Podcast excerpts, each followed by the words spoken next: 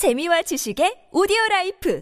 팟빵 안녕하세요. 군사돋보기입니다. 우크라이나군이 자신들의 무인 수상 드론들을 100기 이상 이용해 흑해 함대 제해권을 장악하겠다고 발표한 것처럼 우크라이나 수상 드론들이 러시아의 킬로급 잠수함을 공격하는 등 갈수록 더욱 과감한 행보를 보이고 있습니다. 지난 10월 29일에는 크림반도 흑해 함대의 본거지인 세바스토폴에 많은 수의 공격 드론으로 치명적인 타격을 가한 우크라이나군이 이번엔 러시아군이 전혀 예상하지 못했던 노보로시스크까지 쫓아가 재차 강력한 드론 공습을 가해 경악시키고 있는데요. 현지 시각 11월 19일 여러 러시아 측 OSINT 보도에 따르면 하루 전날 우크라이나군의 대규모 수상 드론들이 또다시 흑해 함대 함정들을 공습한 것으로 밝혀졌습니다. 현지 시각 11월 18일 늦은 밤 우크라이나 해군의 무인 수상정 드론들은 흑해 동부에 위치한 노보로시스크 항구를 공격했는데요. 이 공격이 일어난 장소인 러시아 본토 해안 지역 노보로시스크는 우크라이나군의 수상 드론이 출격하기 좋은 장소로 알려진 오데사 항으로부터 무려 740km 이상이나 떨어진 곳이기 때문입니다. 최근 우크라이나군은 헤르손 전선의 드네프르강 이북 지역을 모두 탈환했고 크림 반도의 북서부에 위치한 킨번 반도에 병력 병력을 상륙시키는 등 크림반도 서해 지역의 제해권을 장악하고 있습니다. 그러나 아직 흑해 남부 지역은 러시아군의 흑해 함대가 여전히 제해권을 장악하고 있는데요. 우크라이나군 수상 드론들이 노브로시스크를 공격하기 위해서는 이들이 흑해 함대의 남은 병력이 지키고 있는 흑해의 남부를 뚫고 가야 하는데 지난번 세바스토폴 공격 당시 큰 손상을 입었던 흑해 함대의 두 번째 기함 어드미럴 마카로프함은 최근 복구되어 다시 활동하고 있는 모습이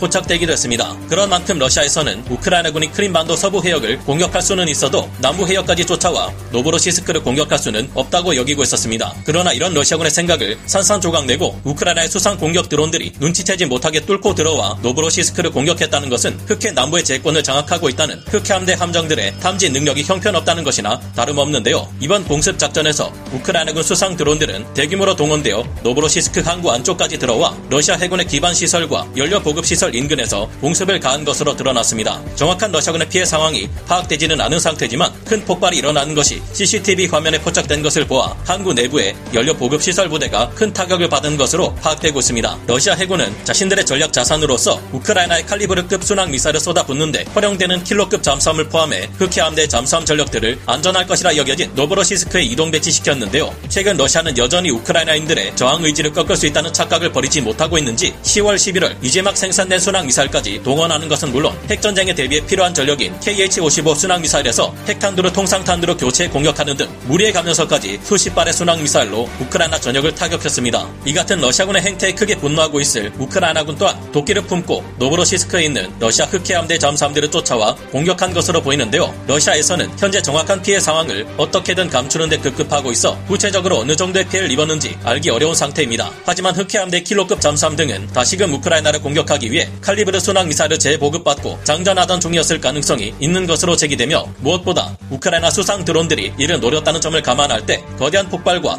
화재가 발생했던 곳들에서는 흑해 함대 잠수함들이 파괴되었을 가능성도 충분히 있다는 주장이 나오고 있는데요. 이번 공격에 동원된 수상 드론들은 지난 세바스토폴 항구 깊숙이 눈치채지 못하게 침투해 공격을 퍼부었던 바로 그 드론들로 직접 부딪혀 폭발함으로써 목표물을 파괴하는 것들로 보입니다. 이 드론은 길이 5.48m에 최고 시속 80km까지 가속할 수 있는 빠른 함정들인 것으로 알려졌는데요. 탐지 센서로 광학 센서 및 적외선 센서 등을 갖추고 있어 뛰어난 탐지 능력 및 정밀 유도가 가능한 소형 함정들입니다. 이 드론 하나하나에는 약 180kg 중량의 폭발 탄두가 실릴 수 있으며 항속거리가 800km에 달하기 때문에 충분히 러시아 해군의 감시망을 뚫고 들어가 노브로시스크를 공격할 수 있었던 것으로 보이는데요. 현재까지 러시아 해군 흑해 함대는 총 10척의 함정을 우크라이나군의 공격에 의해 격침당했으며 6척의 함정이 큰 손상을 입었고 2척의 함정들이 손상되거나 격침되었을 가능성이 있는 것으로 조사되었습니다. 사실상 흑해 함대는 이미 괴멸된 것이나 다름없는 수준이지만 여전히 잠수함을 동원해 우크라이나를 미사일로 공격해대는 러시아의 집요함도 참 지독하다는 생각이 드는데요. 우크라이나군의 수상 드론이 더욱 활발히 활동하며 흑해 함대 잠수함을 모두 격침시켜 더 이상 무고한 이들이 러시아 잠수함의 미사일에 희생되는 일이 없었으면 좋겠네요. 오늘 군사 돋보기 여기서 마치고요. 다음 시간에 다시 돌아오겠습니다. 감사합니다. 영상을 재밌게 보셨다면 구독, 좋아요, 알림 설정 부탁드리겠습니다.